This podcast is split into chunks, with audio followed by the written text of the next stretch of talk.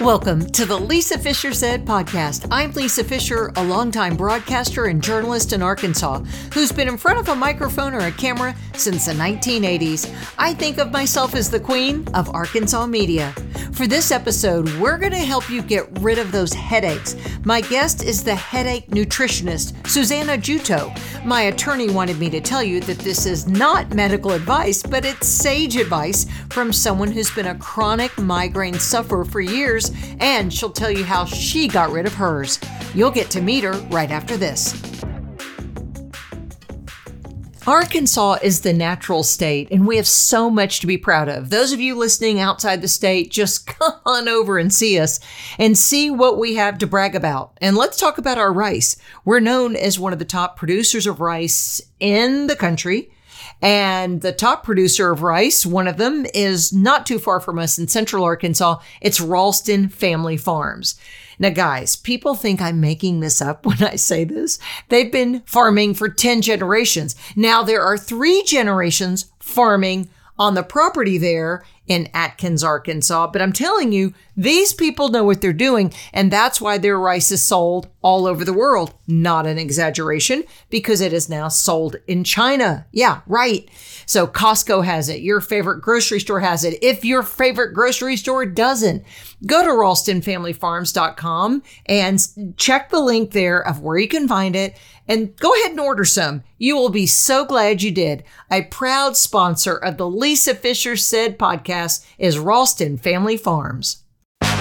She won most talkative in high school, and she has been running her mouth ever since. Welcome to the Lisa Fischer Said podcast with your host, Lisa Fischer. Okay, Susannah, I love your story. I love following you on social media. Tell me how you got to be the headache queen and combine that with, I guess you're a dietitian, so nutritionalist, right? Okay. Yeah. Tell, yeah. tell, tell me your journey.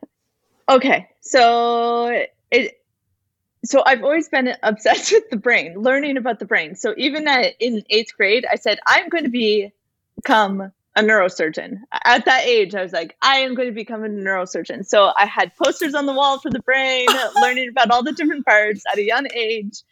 And so when I finished high school, I went right into neuroscience. That's, you know, pathway to the, there. And even did part of my um, my thesis was doing brain surgery on rats. And I hated it. I despised okay. it. Okay. Yeah. So every part of it, I was like, what have I gotten myself into? yeah. I've set my whole like journey towards this and I didn't like it. So um took some some time off to kind of figure myself out, realized nutrition is really the path that I wanted to be on. Became a dietitian, all those things, and then I ended up with my own brain surgery. So all it's like all this foreshadowing in my life led me to my own brain surgery. Um, I had I had a benign tumor that was pressing on my brainstem. So the brainstem is the center of life. That's where our breathing happens. That's where heart regulation, all these things. And the the tumor was pressing on there. So I had a, a fairly quick surgery, or booked the surgery fairly yeah, quickly. Sure. And um, a ten hour surgery. Oh my they, gosh! Yeah, it was long. Um, they actually told me going into it like don't worry. They kind of made it seem like oh this is no big deal. Uh, you'll be back to work in four to six weeks. It's like great. My life is not affected then. This is okay. Um, did not happen that way. I uh, could barely even keep my eyes open six weeks later. I was still you know just could walk down the street and um, wasn't wasn't able to to do much of anything at that point. So um, realized that my life had really changed, and at that point, I uh, even leading up to the brain surgery, I was starting to get chronic headaches, and that's what led them to do the MRI and find all of this. But so I had chronic daily, daily headaches that were getting worse and worse. And then after the surgery, they didn't get any better. They just kept staying uh, pretty constant, oh. but it was daily, constant, never had a break. Um, episodic migraine as well. For so for your listeners who don't know, um, migraine is different than a headache, and migraine is usually one sided. There, it's always it's accompanied with many other symptoms. So things like vomiting or um, intense dizziness or sensitivity to light, sensitivity to sound. Those are some of them. And there's a whole slew of things. Everyone experiences it very differently. So I had those attacks fairly frequently where I just could not get out of bed and couldn't function at all. So um, eventually got on enough medications that I could function and um, return to work and just felt like that was my path forwards was to be on medications to control the headaches um, and was never told there was any other option when you go to the doctor it's usually the whole medical approach is is you go on medications for a certain length of time then when they stop working you go on to the next one. And that's what most people encounter. They don't um, even here there's another nu- there's a nutrition approach.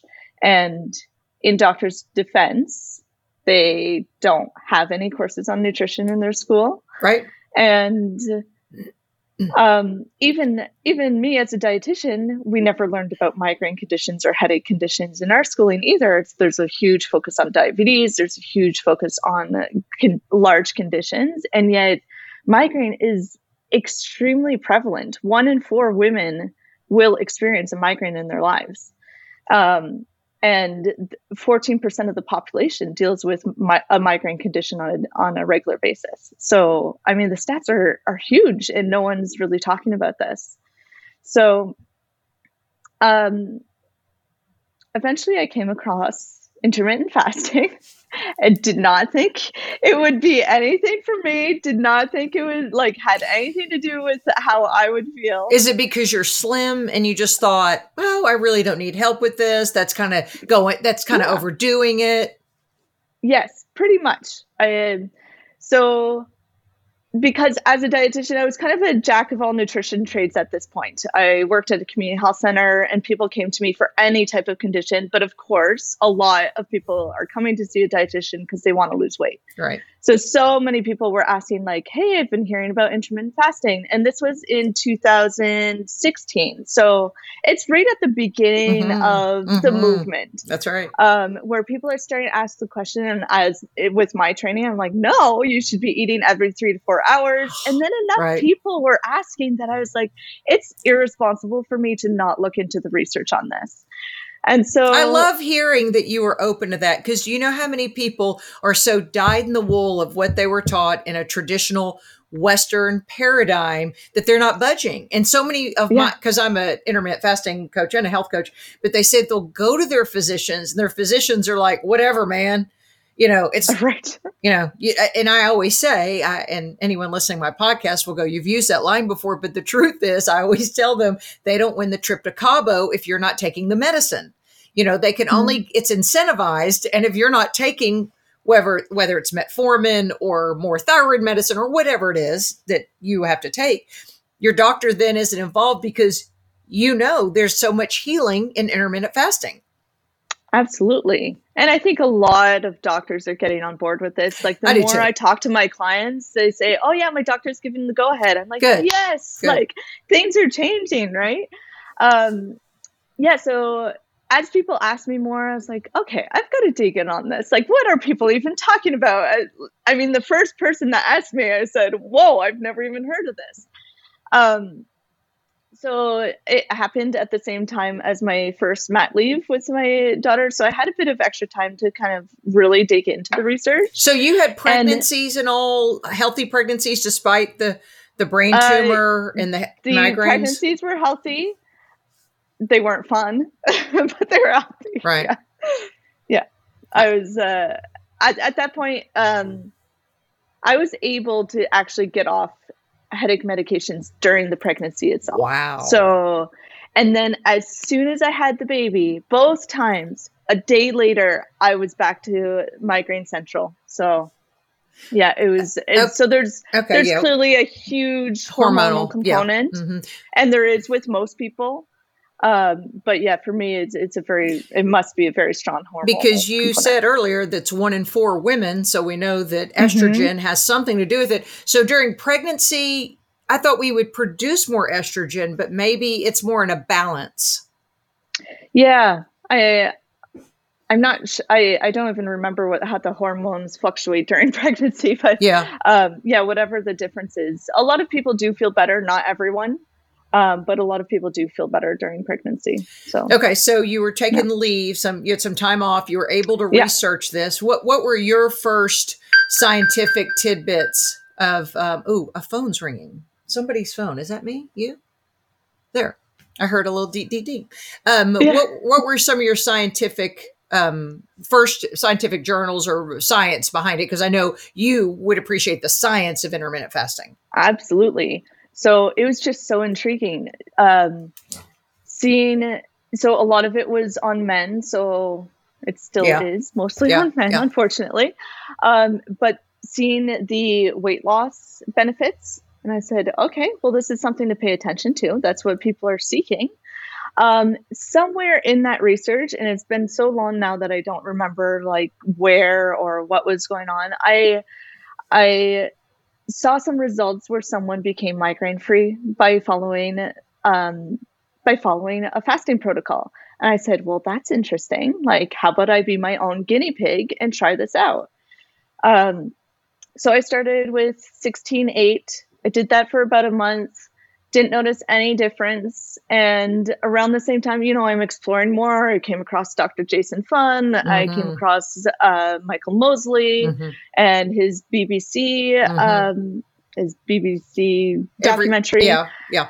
And then I got the idea of, well, maybe my fasting isn't long enough. And I, I switched into a 24 hour fast twice a week and was very strict with that. Um, never missed a day.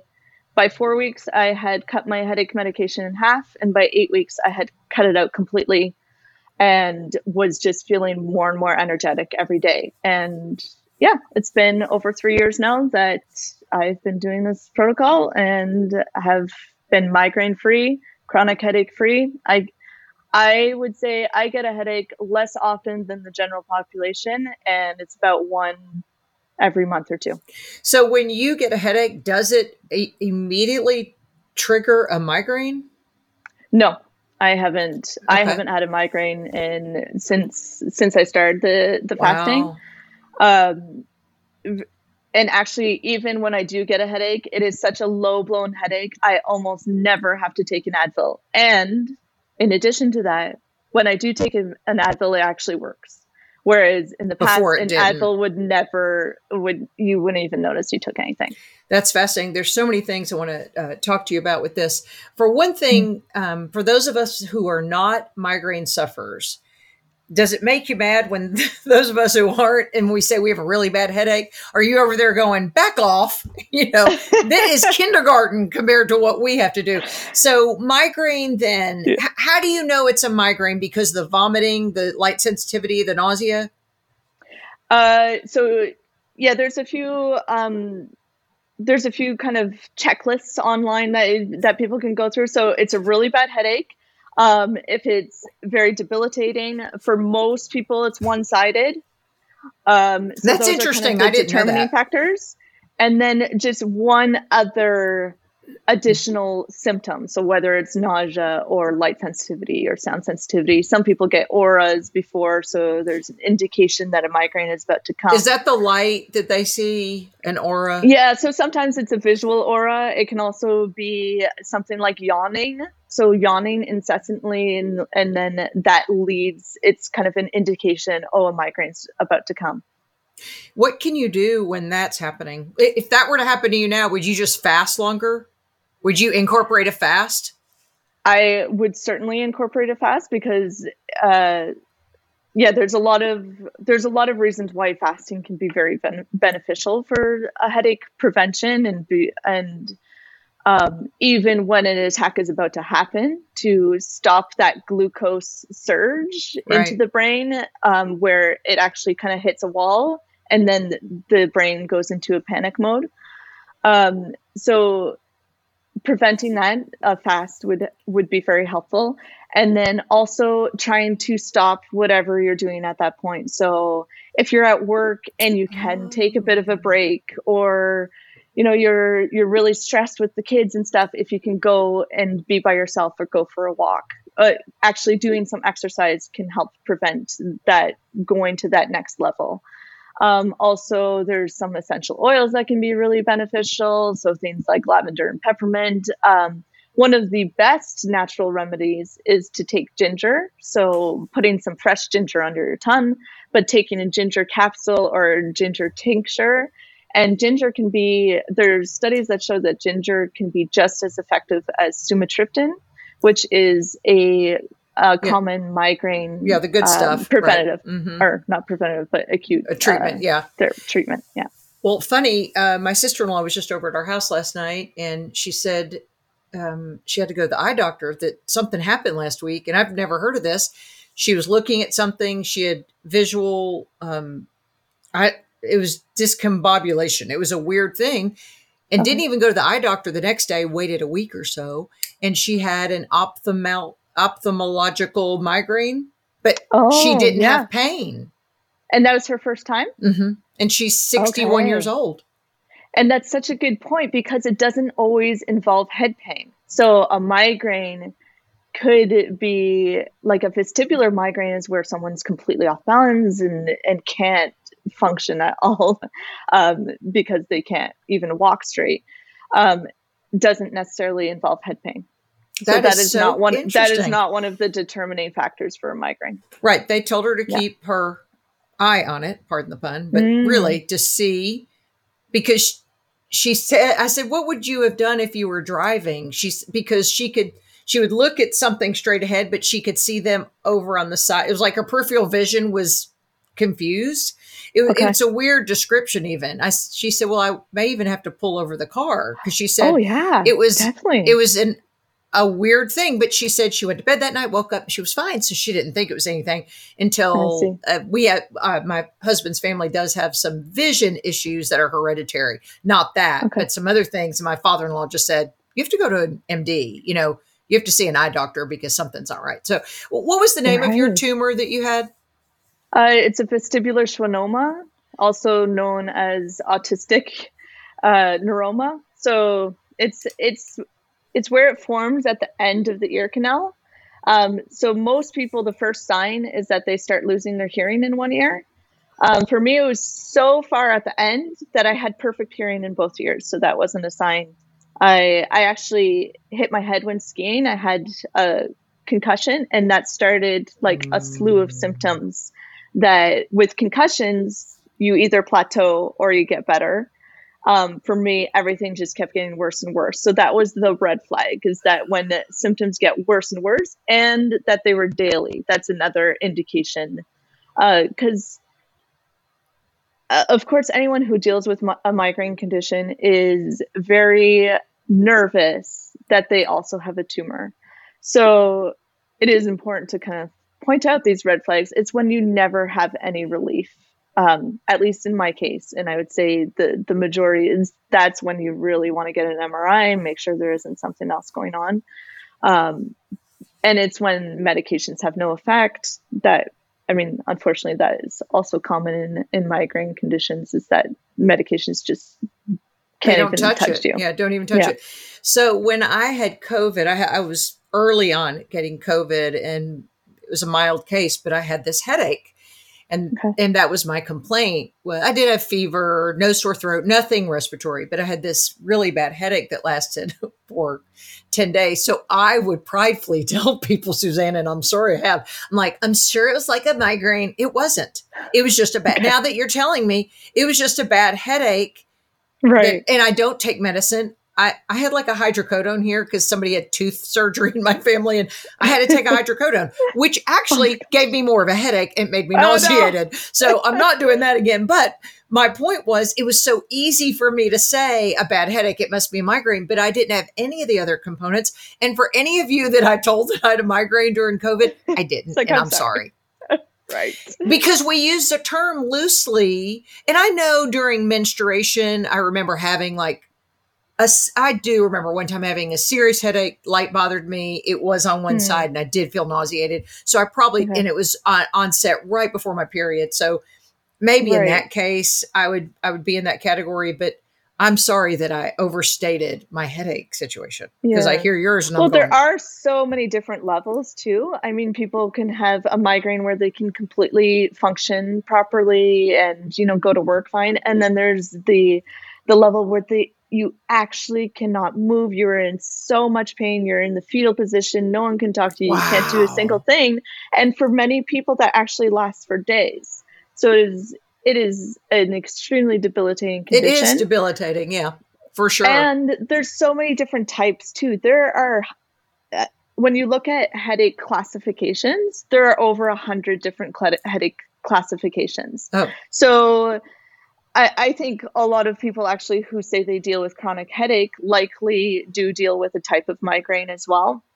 Um, that was me for years. I never identified with uh, migraine. That's why I, when I went into this field, I decided to be the headache nutritionist because that is what I identified with for for the most part. And it took a long time before the doctors actually diagnosed me and saying, okay, you, well, you do have, uh, you are dealing with migraine, and it, and it's actually fairly common for a head injury to then become migraine. Oh, and it's not necessarily the same there's some debate whether it's actually a migraine condition or not because those who deal with migraine is usually a genetic there's a strong genetic Okay. component that leads and and some people i mean there's kids that deal with migraine actually let me just pull up that stat there's something like is it 8% of kids um oh, I'm 10%. so sorry. 10% of children in so. America. Wow. So, I mean, 18% of American women, 6% of men, and 10% of children. Is is that a Western thing? Is this also in um, countries that don't have? You know, we've made a lot of progress, but in our progress, as we know, we've gotten sicker than Yes. other parts of the world. So, Absolutely. in third world countries or in Africa, do they have the headache situation that we do? Because we have more EMFs. I, I just feel like we have a lot more things that we're dealing, Absolutely. uh, uh, and with. our Western diet is is terrible. is not helping. Yeah. Yeah, so it is definitely definitely more prevalent in Western countries, and those who are becoming more uh, like developed countries. So China, it's quite prevalent in China, China Yeah. as well. yeah.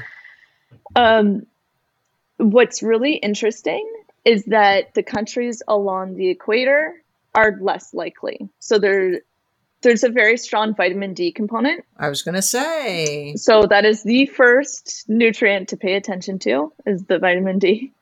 Um, but they're, yeah, it's kind of all over the place. So interesting. The prevalence in Canada is higher than the states, but only by a little bit. And then, um, yeah, it's uh, it, it's a worldwide problem though. The I believe the percentage worldwide is 12%, whereas in the US it's 14% of women, hmm Yeah, I see that. or sorry, total.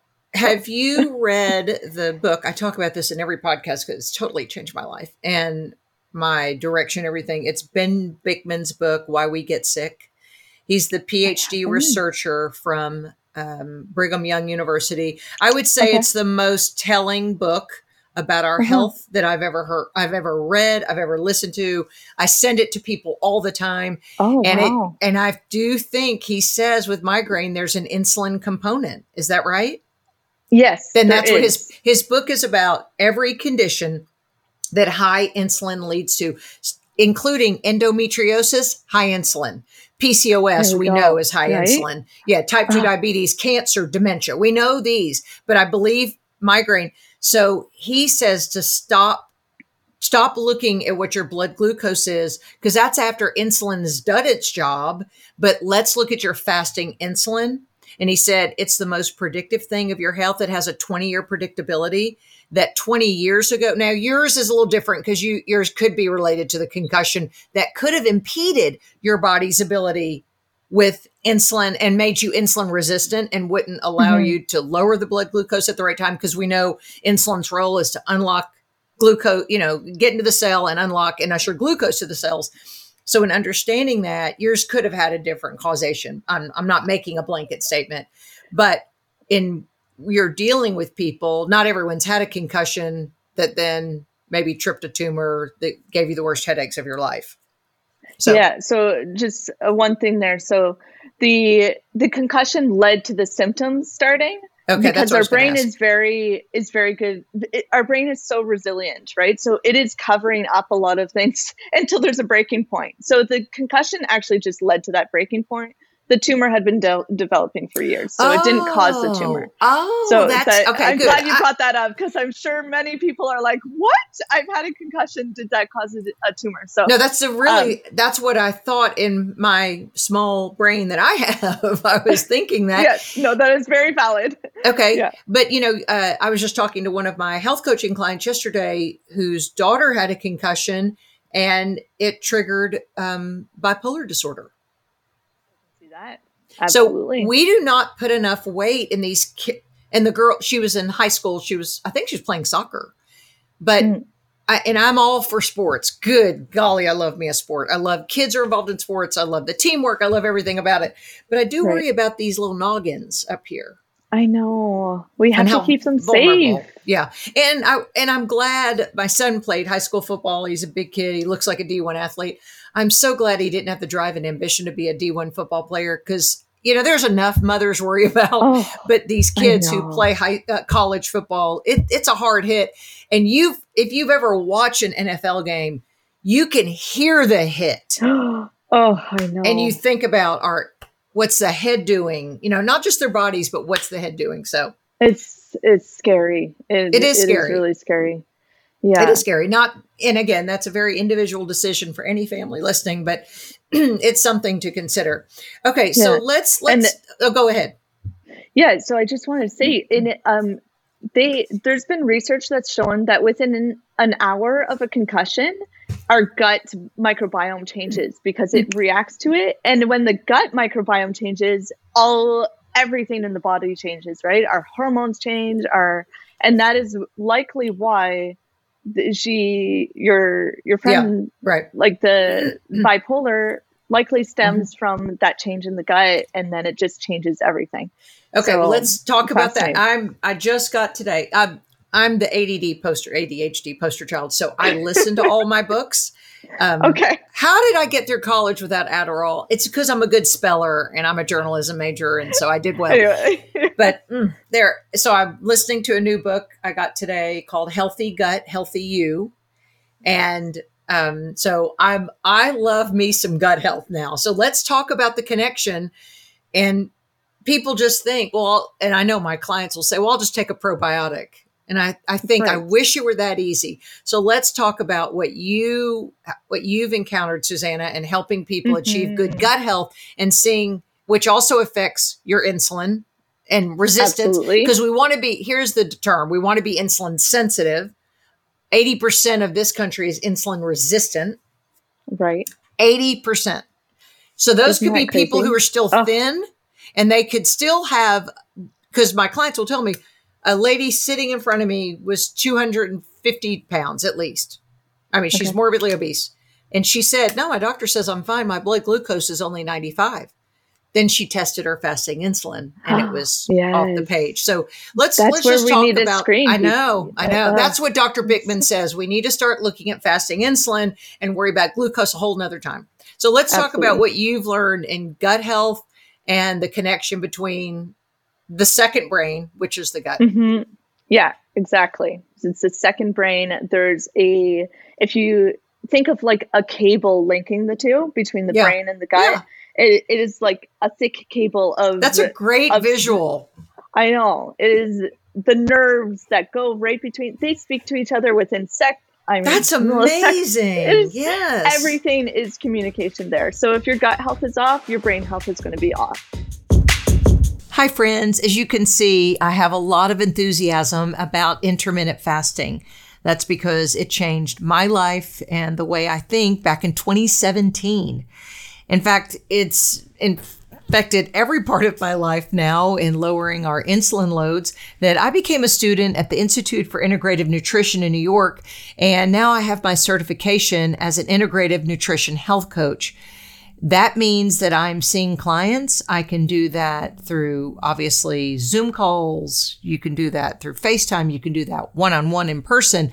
And if you're interested in becoming a client of mine, you can just email me health coaching at lisafischersaid.com. We'll put that link in the show notes. Health coaching at lisafischersaid.com. Now back to the program. Just like 80% of the population is insulin resistant, uh, 80% or 100% can work on their gut health because uh, I've yet to work with a client who um, we do a test called the GI map. So when the GI map comes back, everyone has something that they can work on in improving oh, their, their gut health. And so it comes down to how diverse the microbiome is. Uh, are there any pathogens or viruses that we can, you know, control and and get out of there? And the most important thing to when someone is working on their gut health and not doing one of these tests is to think variety in their diet. So getting lots of diversity, the you know changing up their fruits and vegetables. Every every plant out there has different has their own microbiome. So we want to be exposed to as many different microbes as possible. And we just I mean, we don't play outside anymore. Kids have a much healthier Isn't that a shame? gut microbiome than adults, and now kids aren't even playing outside. Uh, but we're not exposed to soil in the same way. Our plants are no longer exposed to soil in the same way because you know it's just the same crops that are using the same soil. It's missing. It's we're missing a ton of organisms. So, but really thinking, how many plants can I get this week? a nice little activity people can do is count up how many plant foods you have in a week and you want to have at least 35 or more. So wow. that, that can be something to to challenge yourself with and then really work on getting more and more plant food diversity. I mean there's a dozen different types of pumpkin out there. So even trying different really? when you're eating a way. plant, yeah. you yeah. know, you can eat a certain type of vegetable and try all the other ones. Or, you know, there's tons of different types of apples and it's it's exploring and being adventurous and every time going to the grocery store adding at least one fruit or vegetable that either you haven't had in a long time or you've never even tried before. I love that. And that can I'm really help. all this down just for my own my own notes. Um, tell me about this GI map test. Is that um, blood? Is it saliva? Is it so? stool? It's a stool test. Okay. Yeah, it's a stool test that um, is very accurate. They you taking a few different samples in your stool, and then they're measuring it twice to make sure that they're on their end. Everything is accurate. That comes back. The results on their back. end. No, on your end. Yeah, sorry. on your rear end. right yeah. on your rear end. Uh, that person ought to get a raise. Whoever's checking our poop twice. I So. know. but I, I've done one of them to see oh something with my gut bacteria. It had so many Latin words by the time I got it back that I was kind of overwhelmed. Very confusing looking at those reports. Even myself, it can Yeah. be confusing, and I have to go back to you know we as practitioners offering the GI map, uh, you actually get to meet with the doctors, like the on-site in the lab Oh, doctors wow. who work with it every day. So you make sure that you're giving the best advice possible to your client. Um, and then with it with time you just kind of learn more but yeah when you first get the report there's no way that an average you know Mm-mm. if you're not if you don't have a trained eye as to what you're looking at it, it'll be gibberish because of all those the latin words of which Yeah, microbes are in your body right. And we want because we have trillions of bacteria, right? mm-hmm. And Yeah. they they come from all different, I guess, genus, species. I mean, anything within the kingdom that I'm thinking about um, Yeah. learned in biology, and we want that as varied as possible because that's what you're saying. yeah yeah So and that then there's means- certain ones that are more beneficial for health and certain ones that are less beneficial for health so we want to uh, help those that are beneficial flourish Okay. And feeding the good bacteria. and that's Mhm. why you know those antibiotics. And I'm glad penicillin was invented. You know, 60 years Yeah. ago. But my goodness, we have taken that and we've Oh, we We've have abused we've the really antibiotics. Yeah, And really. we are, I mean, it is so unfortunate because we are just killing our gut, our gut slowly yeah, with all of this stuff. right. And, then- sugar, sugar, and sugar. and yeah. lack of sunlight. I tell you, the one thing that I've done for my own health in the last three months is I work. I work at my gut health like a job. I think every day. good. You know, have I had the good Bubbies pickle, the good sauerkraut, the good something fermented Great. foods? My other thing is getting sunlight, and um, you know, we do have hot summers, so it's. I don't want to be. Our humidity is so high in Arkansas. Mm. But after that, just so this is we're recording this in November, um, September, October, November. I've really been working at it, and finally, I'm seeing my um, vitamin D levels at 50. Um, Great. But you know, it's Starting to go funny. Yeah, it's funny that the phys- you know when I was first getting tested, fif- 10, 12, 15 years ago, when I first they first started looking at vitamin D, and it was Mhm. 29.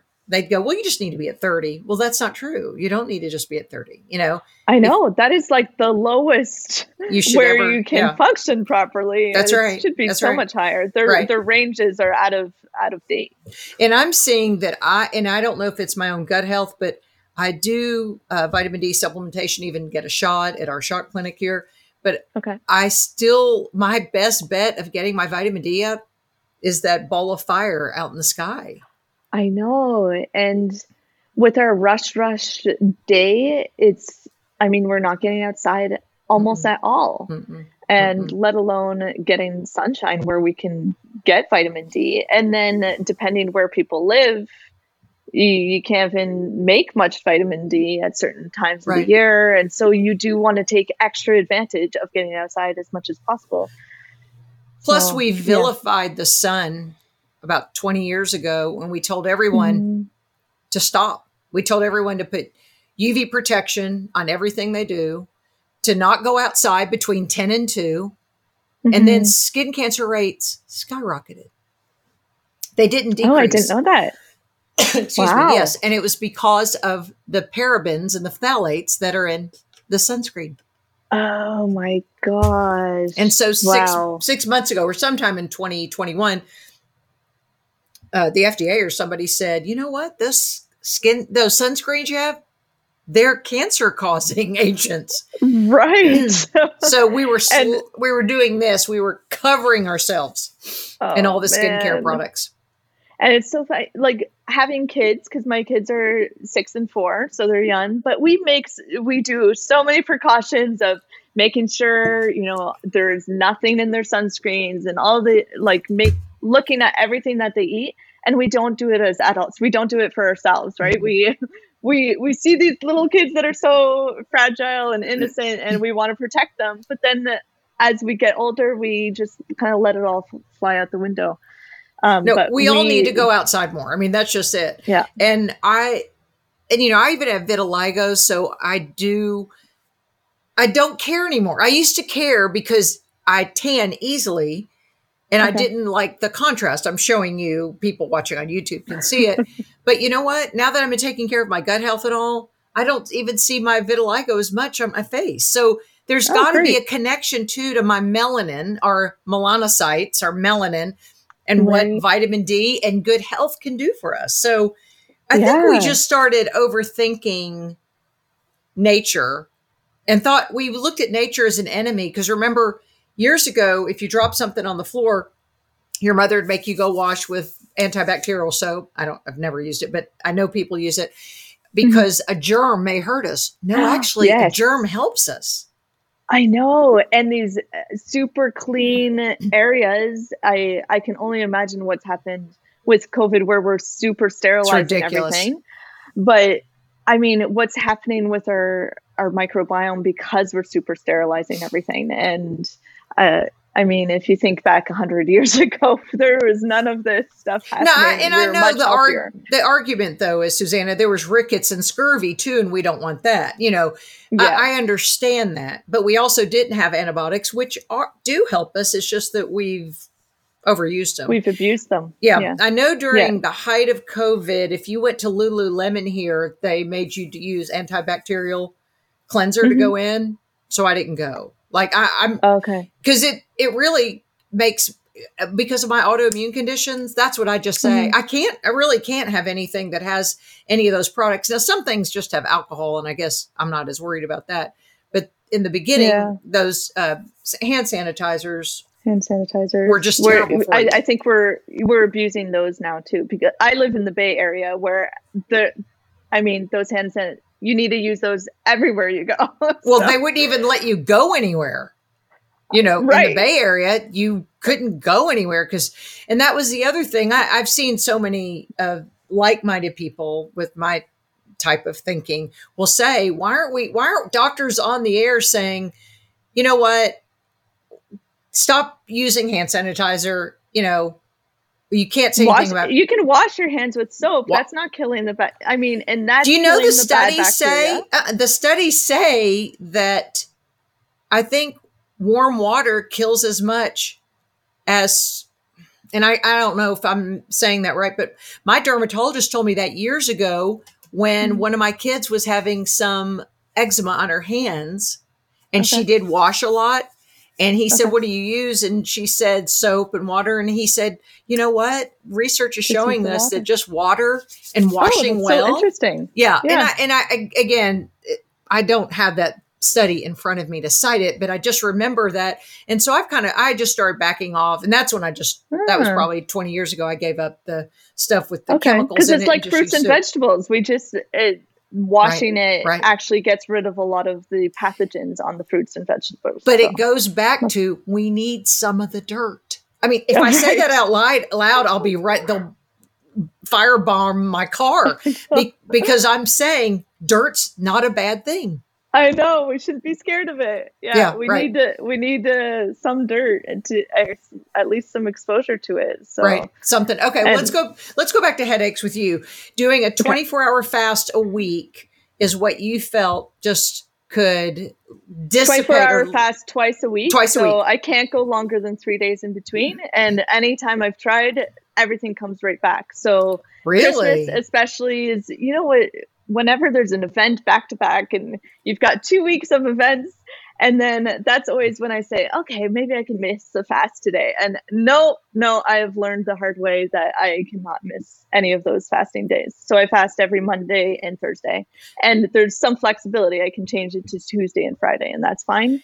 Uh, what is that because you're very slim and i know you don't want to lose weight what do you do then it just shows that homeostasis probably our body probably gets to the point where it's comfortable with the weight and if we're Mhm. just keeping our insulin low you probably aren't losing or gaining yeah. what, yeah, what do you do do you Definitely not my so focus. so. one of the things Dr. Fung talks about for sure in his books, and Gin Stephens, who I call the mother of Mhm. intermittent fasting, talks about, Yeah. and those are the refeed days that. And I tell my clients after a 24 hour fast, I say, just make sure today you don't have a diet approach ever, but that you, Mhm. if you're hungry, eat even a breakfast if it's at 10 a.m., but you may have Right. an eight hour window the next day. How do you handle that? Or what do you do on your refeed day? Yeah, so definitely have that approach of just I eat when I'm hungry. So I don't have any time where I need to eat. I don't uh so if I'm hungry at 8 a.m., I will eat then. I'm rarely hungry at that Right, point. I right. usually delay till eight, I mean so to nine or ten. Okay. Um, but I have three meals and then um, I'm a very uh, a big proponent of 12 hour fasts every single day, at least a 12 hour fast, least, so yeah. that we're following our circadian rhythms. We stop eating. Before I could say you stop eating when it's dark out, but now it's Yeah, dark so early. right. So, but you stop eating at 6:30, and it's the it's the night eating that's causing so many problems. Um, and just bringing things back to insulin too. It's the migraine community, and this is it's it's taken me a while to um, be okay with the fasting approach, and and because I am going against every single you know neurosurgeon out there, every neurologist, uh, the everyone is saying eat every three to four hours to prevent a migraine. I oh, am- even to prevent a migraine. yes. Oh. prevent a headache, prevent a migraine, that skipping Okay. a meal is a trigger. And so something I want to point out is that like skipping a meal unintentionally when you are busy and you're running Mhm. around during the day and you have a late work meeting, that is very different than fasting where you are intentionally you are planning, you have an action plan, you are in um in the headache world it's it's even more important to gradually build up to a longer fast. You can't Okay. just jump in two feet All and right. do a 24 hour fast. Um, so I'd just like to point out that there is a big difference between skipping meals and fasting, as much as fasting is technically skipping meals. So, but I really, um, I really connect with, you know, Dr. Jason Fung, of course, because he he was with all the renal um, Mhm. all his renal clients, they kept coming back sicker and sicker. And it's the same thing in the migraine world. It's like you get on a medication, you feel a bit better for a little bit, and then a couple of years later, it's not working anymore. You go on to the next one, and people just you get worse and worse. Rather, it's rare that people come back and start feeling better, and it's the it's because we're not approaching things the right way. So I really want to revolutionize this whole pattern of what we're telling people to eat every three to four hours because three to four hours quickly becomes eating constantly throughout the entire day. and we you're were never 16 intended to do that. Right. We were never intended Right. to, to do that.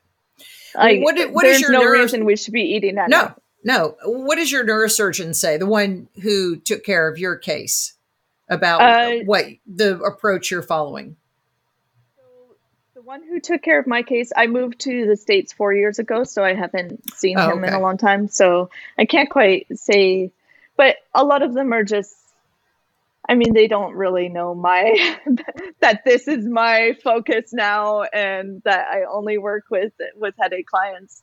Um, so they kind of just brushed me off when I was saying, "Hey, like Mhm. um, this is my approach now. They say but whatever, I, man. I have to keep advocating. Yeah, right? You just yeah. have to keep planting Right. the seed, and then maybe they start paying attention. Then they start looking into the research, and I mean, results speak for themselves. So the more people get results, the it ju- it's just gonna you know continue expanding. It's just the same way it has done in the weight loss community. Is that now everyone has heard of it. Whereas even five years ago, most people hadn't heard of intermittent fasting.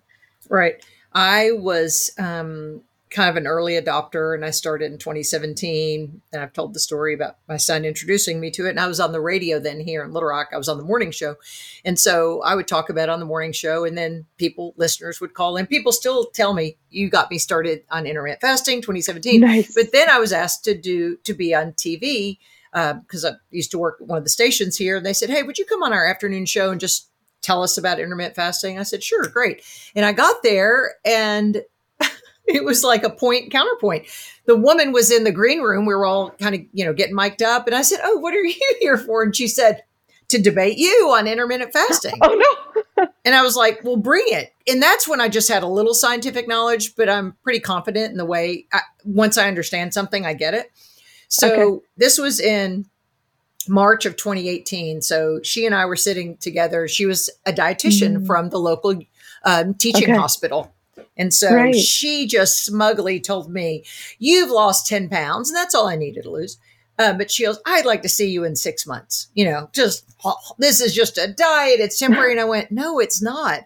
And here I am Right. starting my fifth year, you know, next week with it. And I, I would love to see her on the street and say, This isn't See? a fad. Yes, Yeah. it is once you understand and now that i understand insulin's role i wish i knew what my fasting insulin was then because I, I know obviously it's turned around because everything else in my body has turned around i also think my vitiligo Mm. improving is from lowering my insulin you know or making me more insulin sensitive so it's Yeah. those things that we see that you can be skeptical all you want and you know the doctors that say whatever man but i love the doctors who get on board I also have a rare swallowing condition, so I have a GI, an advanced clinician who has to see this type of condition I have.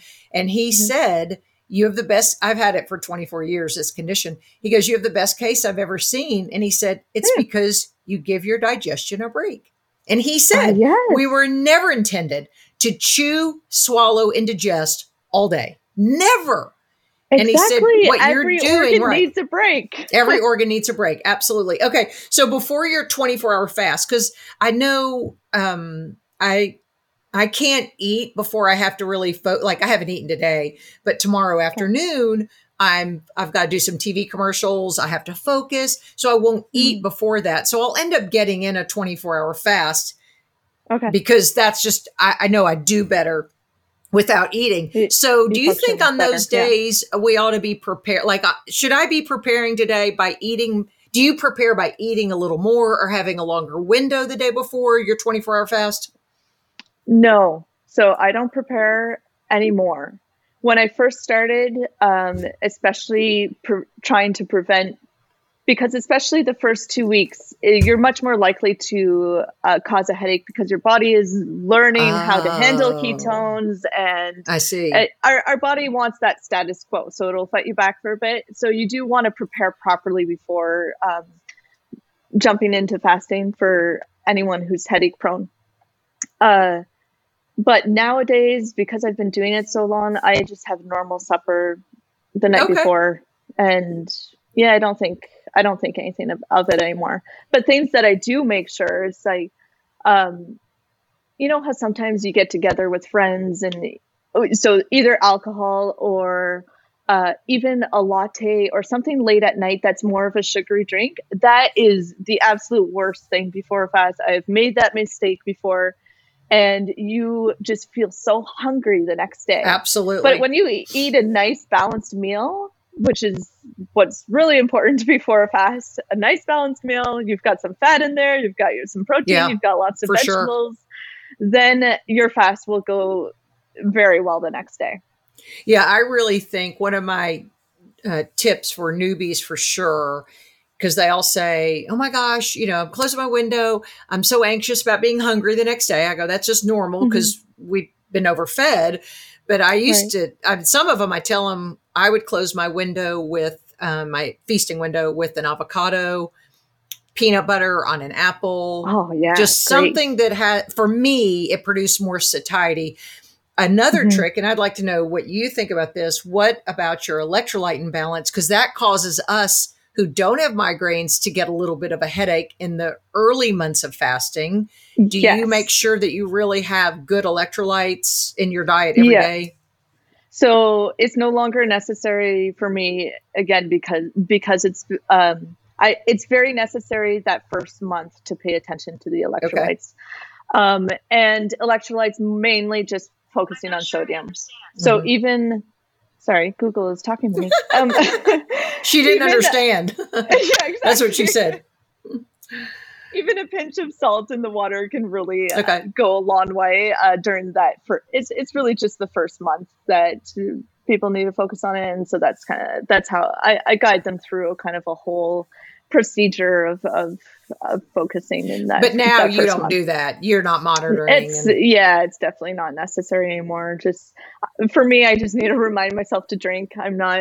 Uh, yeah I'm not a I'm not great at water drinking. So during But my you- fasting days, I I you know I can easily go ha- half the day and realize I haven't had a Yeah. single glass of water today. Yeah. And it's like that any day, whether it's a fasting day or not. But on my fasting days, that's what I need to remind myself about. I feel like people who are well nourished and eat foods with, you know, that have high water intake or are, you know, we're properly nourished with that, hydrated, that we aren't all day drinking that. The people with these 96 ounce bottles of water saying you're almost there, you're halfway there. I'm like, you're then peeing out all your nutrients and electrolytes that your body really needs. We just, again, we are such a society of extremes. Uh, right. It's all or nothing. It Yeah, all or is. nothing. It's like let's find a middle ground and you're feeling good where you're not forcing yourself to drink constant Right. uh, nonstop. I mean, there's Right. certainly a balance and I'm probably not getting quite enough, but I mean one extra glass of water and I'm fine. Yeah, So- right. I did Yeah. buy the LMNT electrolytes that a lot of intermittent fasters, I don't know if Robb Wolf or who's behind that, but somebody in the intermittent fasting community. And mm-hmm. but they mm-hmm. are flavored, so I have to wait till I open my feasting window. Do you yes. notice too then with you because I do know that um and I'm sure you don't have artificial sweeteners, but even real sugar or does anything in the uh, well the high insulin realm does it push you into or get you close to what you think might be a headache or did it used to? Absolutely. So yeah. I think anything in that high sugar, it, it it causes that spike in sugar and then a quick low. And anything that's a quick transition like that, so whether yeah. your hormones fluctuate really quickly, whether your glucose fluctuates really quickly, I mean, anything that's a quick change is a, a migraine trigger. Absolutely. Yeah. And that's across the board probably with everybody. Yeah. But you see, yeah. so I can, we can put all your contact information. You can see, talk to anybody virtually, you know, in the mm-hmm. world, and you can help. I guess you help people everywhere because it, yeah, uh, more or less. So, um, so I do do one on one, and I'm actually soon launching a program that's just for those who are interested in fasting for headaches. Oh, good. Uh, so that one is open to everywhere because as a dietitian, you're actually only you can work in your state and a few other states. Oh. There's a whole bunch of oh. like red tape okay. for where dietitian didn't can, realize can that work.